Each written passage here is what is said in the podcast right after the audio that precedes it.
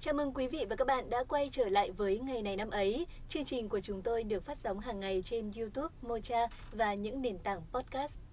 Hôm nay ngày 18 tháng 3, chúng ta sẽ cùng tiếp tục ngược thời gian trở về quá khứ để cùng khám phá và tìm hiểu những sự kiện, câu chuyện đặc biệt có liên quan đến những nhân vật nổi tiếng trong mọi lĩnh vực. Quý vị và các bạn thân mến, ngày 18 tháng 3 năm 2022 là tròn 12 năm ngày mất của thi sĩ Hữu Loan, người vô cùng nổi tiếng với bài thơ Màu tím hoa sim.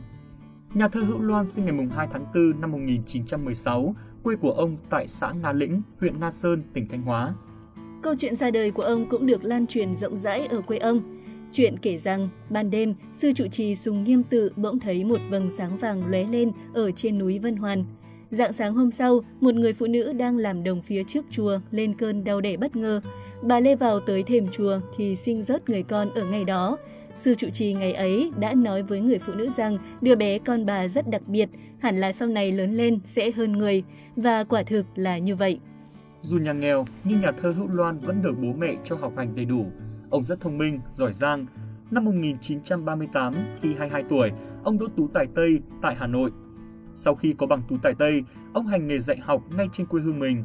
Năm 1943, ông về gây dựng phong trào Việt Minh ở quê nhà và cho đến khi cuộc cách mạng tháng 8 nổ ra, ông đảm nhiệm chức Phó Chủ tịch Ủy ban Khởi nghĩa huyện Nga Sơn. Trước năm 1945, ông đã từng làm cộng tác viên trên các tập san văn học xuất bản tại Hà Nội. Kháng chiến chống Pháp nổ ra, nhà thơ Hữu Loan tham gia quân đội nhân dân Việt Nam phục vụ trong đại đoàn 304. Sau năm 1954, ông có thời gian làm việc tại báo Văn nghệ thuộc Hội Nhà văn Việt Nam. Sau đó, ông về sinh sống tại quê nhà đến khi qua đời. Màu tím hoa sim là một trong những bài thơ nổi tiếng của Hữu Loan, được sáng tác trong giai đoạn kháng chiến chống thực dân Pháp và được lưu hành rộng rãi trong vùng kháng chiến thời đó. Đây là bài thơ ông viết để khóc người vợ đầu tiên. Người vợ đầu tiên của nhà thơ Hữu Loan là bà Lê Đỗ Thị Ninh.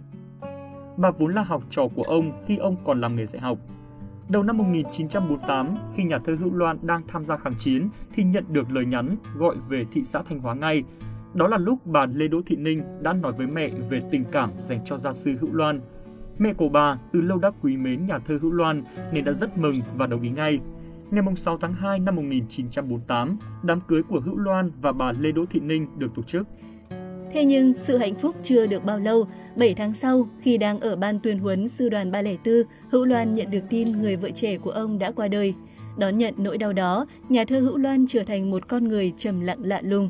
Suốt mấy tháng trời, ông không viết báo, cũng không làm thơ. Cho đến mùa hè năm 1949, ông đã khóc người vợ trẻ quá cố bằng bài thơ Màu tím hoa sim. Ông viết liền một mạch, xong trong vòng 2 tiếng đồng hồ, gần như hoàn chỉnh luôn. Sau này ông chỉ sửa thêm rất ít. Sau này ông kết duyên và sống trọn đời với người vợ thứ hai là bà Phạm Thị Nhu. Trong suốt sự nghiệp của mình, nhà thơ Hữu Loan chỉ sáng tác khoảng 10 bài thơ nhưng đã trở thành một hiện tượng của văn học Việt Nam. Thông tin về nhà thơ Hữu Loan vừa rồi cũng chính là thông tin trong nước duy nhất. Toàn bộ thời lượng còn lại của chương trình sẽ dành cho những sự kiện trên thế giới.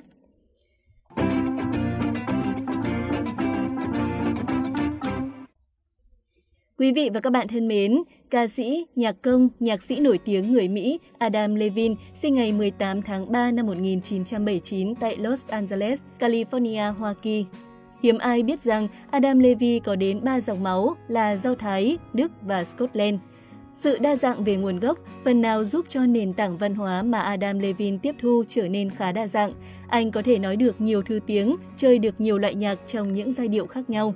Tháng 4 năm 1998, Adam cùng với ba người bạn của mình thành lập ban nhạc với tên gọi lúc đầu là Cara Flower. Ban nhạc đã dần khẳng định mình và gặt hái được nhiều thành công. Tháng 6 năm 2004, Adam đổi tên nhóm thành Maroon 5. Nhóm nhạc hoạt động và phát triển mạnh mẽ, trở thành một trong những nhóm nhạc được yêu thích nhất trên thế giới với rất nhiều bản hit đình đám. Adam liên tiếp được bình chọn là một trong số những nam nghệ sĩ có ảnh hưởng lớn có ảnh hưởng lớn đến thể loại nhạc pop trên thế giới anh sở hữu một kho ca khúc nhạc pop đồ sộ. Những ca khúc như Girl Like You năm 2017, Memory năm 2019 đã cho người nghe cái nhìn khác về thể loại nhạc pop.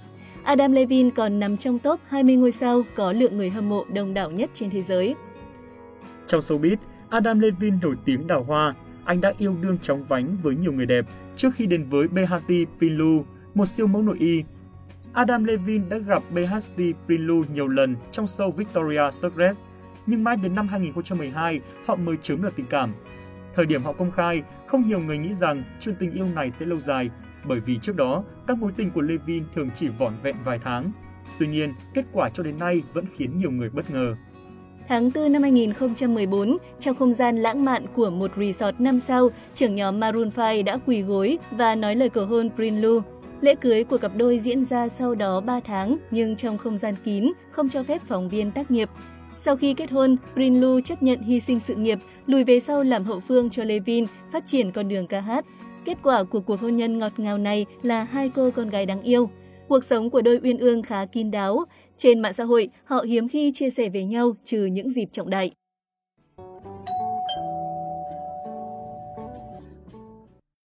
Thông tin tiếp theo sẽ là một thông tin đến từ làng giải trí Hàn Quốc.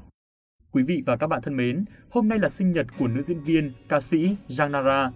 Cô sinh ngày 18 tháng 3 năm 1981.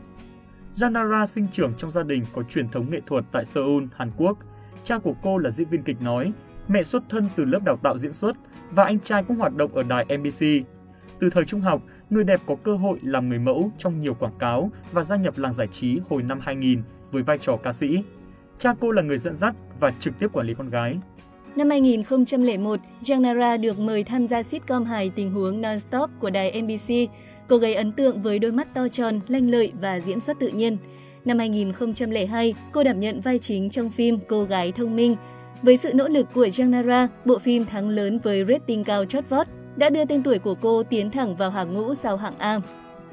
Ngoài diễn xuất, cô còn thành công trong lĩnh vực ca hát nhờ giọng hát truyền cảm và khả năng hát live tốt. Các ca khúc do cô thể hiện liên tục đứng đầu các bảng xếp hạng âm nhạc, trong đó Sweet Dream từng đoạt giải video ca nhạc solo nữ hay nhất năm 2002, được giới trẻ Hàn Quốc yêu thích cho đến tận bây giờ. Năm 2005, Jang Nara tấn công sang thị trường Trung Quốc. Cô được khán giả đại lục ái mộ khi tham gia phim Công chúa bướng bỉnh, đóng cặp với Tô Hữu Bằng. Đặc biệt, người đẹp còn cho ra mắt một số CD ca nhạc bằng tiếng Trung. Loạt phim Xin chào Thượng Hải, Thái y nghịch ngợm, Kiệu Hoa do cô đóng chính đều thành công tại Trung Quốc. Trong giai đoạn 2004-2008, Chanara được xem là ngôi sao gốc Hàn thành công nhất tại Trung Quốc. Năm 2008, cô còn là nghệ sĩ duy nhất không phải là người gốc Hoa góp giọng trong ca khúc chủ đề Olympic Bắc Kinh cùng với dàn sao tiền tuổi khác. Nhưng rồi, sự nghiệp nhiều năm gây dựng của Zanara đã chính thức tan vỡ vì một câu nói lỡ lời vào năm 2009. Trong một cuộc phỏng vấn, khi các phóng viên hỏi lý do Zanara đến Trung Quốc đóng phim, cô chia sẻ, mỗi lần làm phim thiếu tiền, tôi luôn tới Trung Quốc làm việc. Điều này đã gây ra phẫn nộ lớn đối với người hâm mộ xứ Trung. Nhiều nơi cũng quay lưng với Zanara, khiến cho cô chật vật nơi xứ người. Sự việc nghiêm trọng tới mức Zanara phải mở họp báo xin lỗi và giải thích. Tuy nhiên, cô vẫn không thể nhận được sự tha thứ của fan hâm mộ Trung Quốc. Năm 2011, khi cô đã 30 tuổi, Janara trở về quê hương đóng phim. Khoảng thời gian đầu khá chật vật, nhưng với khả năng diễn xuất của mình, Trang Nara dần lấy lại được phong độ và gặt hái được nhiều thành công. Đến năm 2018, tác phẩm Hoàng hậu cuối cùng đã giúp Trang Nara lấy lại hào quang đã mất năm nào. Bộ phim được đánh giá cao về nội dung, kịch bản mới lạ cũng như diễn xuất chắc tay của từng diễn viên đã tạo nên cơn sốt không nhỏ ở Hàn Quốc. Cho đến nay, khi sự nghiệp một lần nữa khởi sắc, nhan sắc trẻ trung thách thức thời gian, nhưng Janara vẫn độc thân. Khán giả yêu mến cô mong rằng cô sẽ sớm tìm được một người tốt để đi hết chặng đường còn lại.